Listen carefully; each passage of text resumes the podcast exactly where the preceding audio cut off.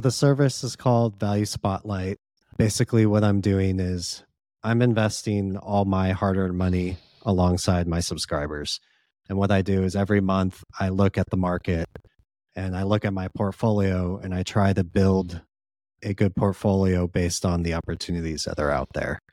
And hmm. so mm. I find the best opportunities and then I recommend it. And then 24 hours later, I buy it for myself. So over 95% of my liquid net worth is in the exact same stocks I'm recommending.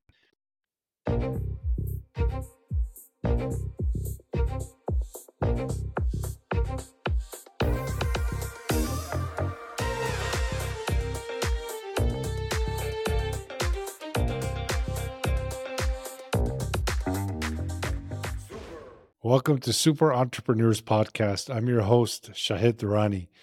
Today we have with us Andrew Sather. Andrew has always believed that average investors have so much potential to build wealth through the power of patience, a long term mindset, and compound interest. He hopes to translate finance to all. Hello, Andrew. Welcome to our show. Shahid, thank you for having me. I'm a excited to see um, if listeners can get just one nugget from my story. That would be awesome. Can you share the story briefly before we get into the nitty gritty? I guess it depends which story you want to hear. The story where there was a transformation. Okay. Hmm. There's been a few. As an investor, I came to a realization that I was a know it all and then the stock market has a way of humbling you, especially if you have this know it all mentality.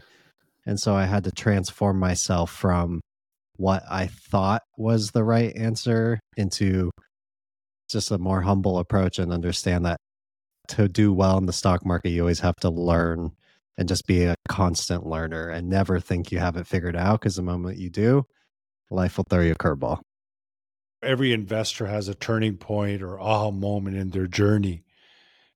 Could you share another, like a pivoting experience that significantly shaped your investment philosophy?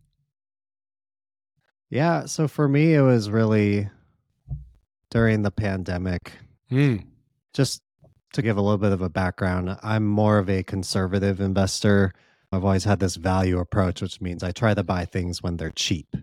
And so the idea behind that is when the market is up, you won't do as well because you're being conservative. But the idea is when it goes down, you should do better because you have, again, more conservative investments.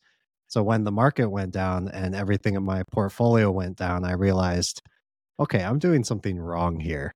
And I think that was a good signal. And really, that opportunity to either I was either going to quit or I was going to figure out what I was doing wrong and learn from my mistakes. So that's what I ended up doing. And it is tough to admit that something you've been doing for five years is the complete wrong approach. I, I meet with a business coach now, and he said, We've been really like digging into like my psychology and why I am the person I am and all of this stuff. And he said that growth think of growth like the roots of a tree or even not even just the roots just from a seed and how a seed explodes into growth that that that can be a very painful thing for us and you have to have that pain to have growth. And for me the pain was seeing my results not stack up to what i thought it would in the market. And unfortunately that pain hasn't subsided it's just taken different forms and but it's good because i guess it it's a way to continue growing in different areas of life. Mm, yeah. And it's good that you have a mentor you have a coach that you invest with because it's critical uh, yeah that was something i didn't recognize early on. Mm. i've always tried to build myself on the shoulders of giants. And so you start to realize that you don't have to reinvent the wheel with everything. So whether you're talking about investing entrepreneurship even personal relationships, parenting. Um, there's good chance that there's people who have been there before. And so I've always done mm-hmm. a good mm-hmm. job of listening to podcasts, listening to books, reading books, but ignoring the people around me in my ecosystem that can relate to me so much better because they're not some arbitrary thing. And that's been huge for me too. Yeah. Content consumption is great, but there's something very special about working with a specific person or working with someone in your environment that has already been to where you want to go to and get the guidance from that person very geared towards your situation, right?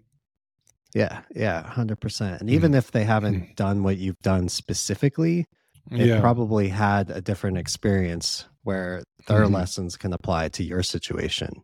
And just to mm. have a third party perspective that's not as emotional as you are, I get very emotional and start to think that all my problems are the most unique problems that mankind has ever faced. No, not really. There are logical solutions. It's just sometimes you need somebody to lead you to that. So, in the realm of personal growth, what habits or routines do you attribute for most for your success as an investor and have they evolved over time? They have definitely evolved. So I started again this lone wolf investor and I just devoured books as much as I could. And then the, mm. the routine became a weekly blog where I would just literally write about things I was learning about. And that was great because that would help me internalize the basics. Yeah. But at a certain period, that can become limiting because if you just stick to just what you can ab- absorb yourself, you're missing out on everything we just talked about. So, something that I started implementing after I got my butt kicked during the pandemic was I brought my co-host, my podcast co-host Dave, and said, "Look, we're gonna we're gonna figure this market out." And so every Tuesday, and to this day we still do this. Every Tuesday at two thirty, we get on the phone and we talk about anything we can about, in particular, my stock market strategy.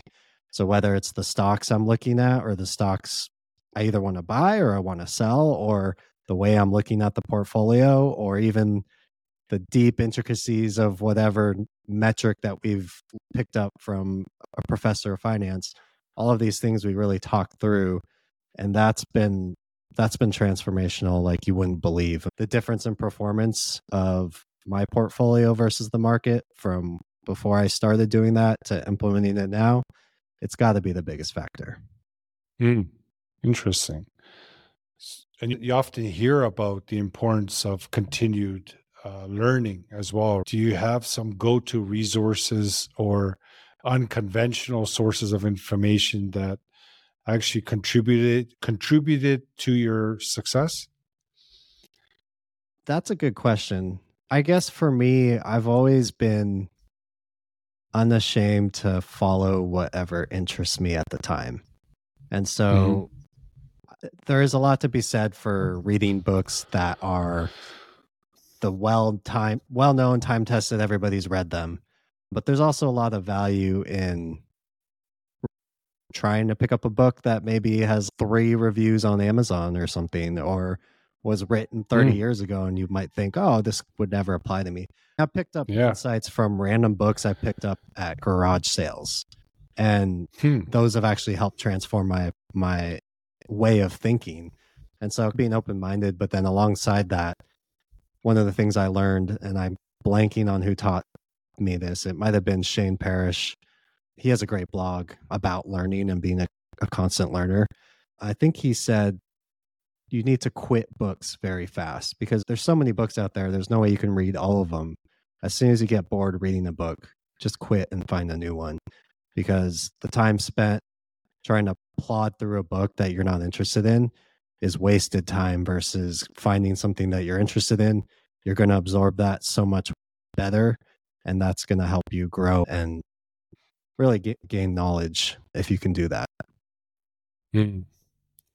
That was a very unique idea. You're not following the masses to get the information. You're finding unique areas where you could read something that not everyone is looking at and get an idea because of that information. The information itself might not have an idea, but it allowed you to think differently, correct?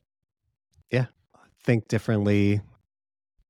Just give you something that that maybe just throws you for a loop a little bit. Mm. One one that one that comes to mind is this book on tech technological revolution, and it's Car- Carla Carlota Perez, and she talks about how technology and innovation has gone through huge cycles since the the 1700s. So like this concept of whether it's AI today or the internet or all of these big innovative disruptions we've had and then the long periods of business success we've seen after they're actually recurring trends in the way hmm. and even the time frames that that they've established so just seeing stuff like that helps me get out of the daily hmm. craziness of the market we always want to hmm. focus on what stock can i buy that's going to go up 10% tomorrow that's just natural but if you can zoom out and get the big picture as much as you can i think it can really help at least for investing hmm. so are you going to give us some special stock tips today? No, I don't do that. I, I do run a service where people pay for that privilege, but it's funny. Mm-hmm. I, have made this mistake, so I, I'm not going to want to do it again. But I've come home to visit my family in Southern California, and in particular, my dad. I told him to buy Target stock. I was so excited about that stock. And if you looked at the 12 months in that period, my worst performing stock was Target. And that was the one or two that he ended up buying out of my 12 months of recommendations. I've come to the realization I don't know how to pick a single stock, but uh, in a portfolio, it can do pretty well. Hmm. So, does he still like you? it's funny is he texted me this morning. It was like 6 a.m. my time, and he was like, "Do you see Target's up 17%?" Yesterday, I'm like, okay, fair. Because I ended up selling Target. So he held on yeah. to his Target. I sold it. Hmm. And he's it's gonna rebound. And I'm like, I don't know. So he ended up being right on that one. Oh, he had to rub it in a little bit. That's yeah, okay. for sure. And I think he's going to continue to rub it in. yeah. so in entrepreneurship, failure is often seen as a stepping stone to success. Like it's some people even call it success tax. Can you share a specific investment decision or moment that didn't go as planned but taught you a invaluable lesson? Yes. I don't know how to make it applicable to I'm trying not to get too into the weeds with the investments, but I had one in particular that I had high conviction in and so I put a big part of my portfolio into it and I was just convinced that this thing was going to come back. And it never came back. And I held on and I held on and I held on. And for probably five years, it just it went like this. It was flat, and the rest of the market just went up. And so that was a huge lesson for me in in multiple avenues. But maybe the biggest was, hey, you might feel very strongly about a stock, but that doesn't mean you're right. So.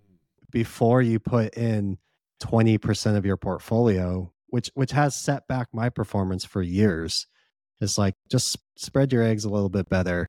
And next time you go around, if I'm going to try to make that big of a bet again, like I better know what I'm doing because I thought mm. I knew what I was doing and I really didn't. So, do you do make any decisions based on gut feeling? Uh, Warren Buffett speaks about that gut feeling. Do you partake in that as well, or no? I'd say that's Mix probably maybe together with research. Yeah, that's probably one of my weaknesses is I want to put numbers on something too much mm-hmm. and I could probably do better to rely on my gut more. But that's where I rely on Dave cuz I feel like he's better in tuned as a gut investor than I am. And mm. so he's able to inject that. I was really going back and forth on buying Microsoft last month and the jury's still out as far as we're playing how that plays out as far as today.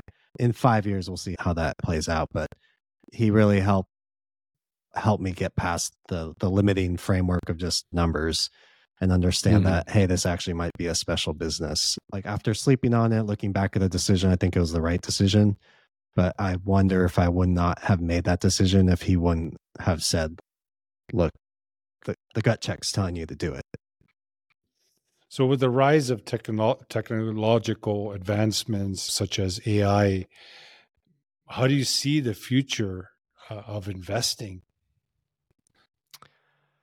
We'll see, right? My crystal ball is not, I haven't waxed that thing up in a while. If AI becomes the only thing trading in the markets, then all bets are off. That's a completely different reality. But as long as humans are driving the major decisions in the markets, then I don't think much will change because humans have been emotional since the beginning of time. And that's been our downfall. But that's also been where the opportunity in the market is. And so mm-hmm. until the AI drives the majority of decisions in the market, there will still be opportunity for somebody who wants to pick stocks. Mm.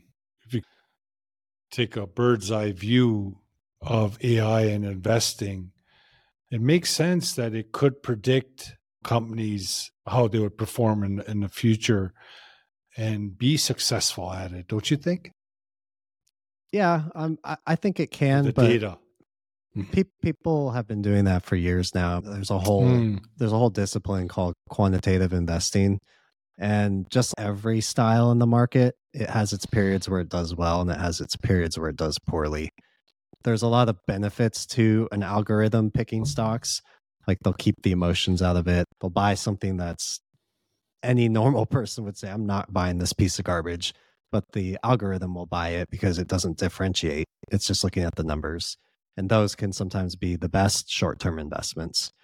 But on the flip side, an algorithm's not going to be able to see the difference of when you walk into a Costco, for example, and you just see how many shoppers are bought into the Costco experience, how much value they are getting from their Costco membership, and why they're they're very likely to continue to renew their membership even if that price goes up an algorithm will never be able to figure that out. And a good investor who can find enough businesses like that will outperform an algorithm. But mm, you don't see it because it takes 10, 20, 30 years. Mm-hmm, mm-hmm. So, looking back at your journey, if you could give one piece of advice to a younger version of you that is starting to invest, what would that be? Man, I feel like it's so specific to me in particular because I'm this know it all.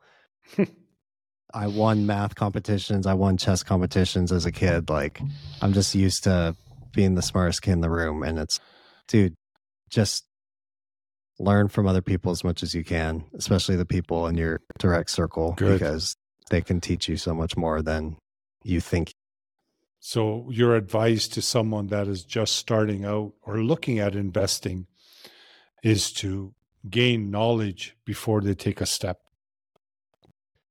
I think it depends on where you stand on the spectrum. Our podcast, Investing for Beginners, we try to help people get over that hurdle.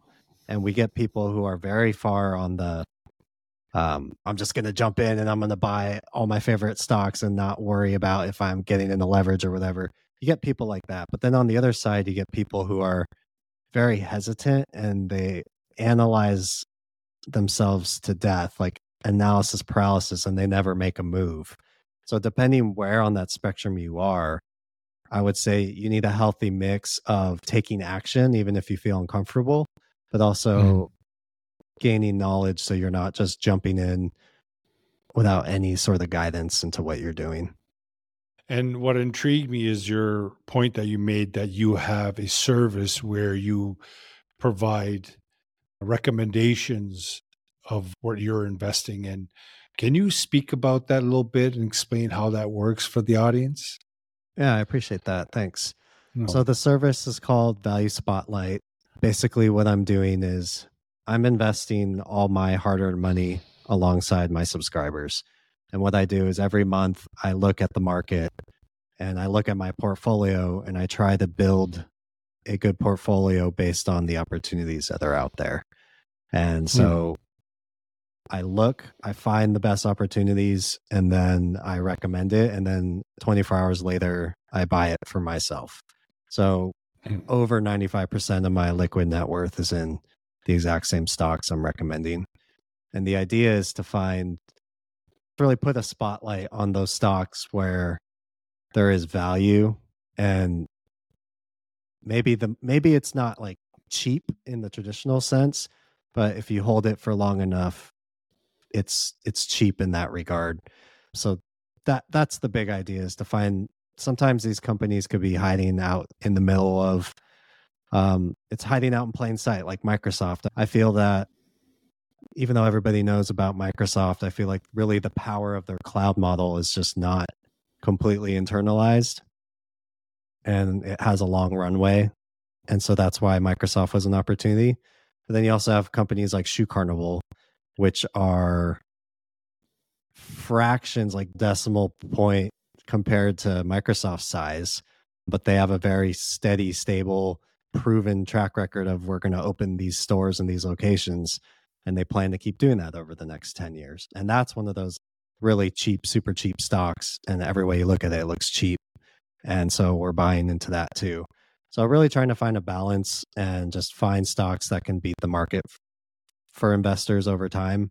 The key word there being over time, because I don't know what the market's going to do tomorrow. I don't know what it's going to do in a year from now. But I know mm-hmm. that in 10 years, 20 years, 30 years, the US economy is likely to grow like it has over a very long history. And so if you have stocks, which are pieces of businesses that are part of the economy, as those businesses grow, those stock values will grow too. But you just have to wait a lot longer than maybe many people realize. Hmm. Great, great. Andrew, can you share with us what you feel your innermost superpower is that got you to this point in life? Ooh, I don't. yeah, you're you're the one on the pulpit, so I don't want to be trying to to preach here. But like if uh, it brings me back, you should tell what happened as soon as we came on on, on camera what you said. Oh yeah, crack me up. You can explain it. You had to face the brunt of it, right? Yeah. Oh, I, I, I thought it was traditional, but you you made it very vivid in my mind uh, what it looks like. But I hope people like it. it. It allows me to have the mic in a proper position. Let's be relaxed a little bit. But you made fun of it, so it's okay. all right. Well, you, that's all right. Well, you can make fun of me mm-hmm. next, but mm. my honestly, like my superpower up to this point has been my Lord and Savior Jesus Christ. He's given me this grace where I've made so many screw ups and I've been able to recover from that. And I attribute that to his mercy. Good. Andrew, appreciate your time today on our show, sharing your advice. And what was that podcast again? Do you want to mention it for our audience if anybody wants to join in? Yeah, thank you. It's the Investing for Beginners podcast. Wonderful. Thank you so much, Andrew. Appreciate you. Keep going with this wonderful work. And hopefully, people in the audience will take a look at what you're offering and the podcast. That's great. The name says it all. It can help you if you're uh, new to this. So, thank you and keep in touch. Thanks.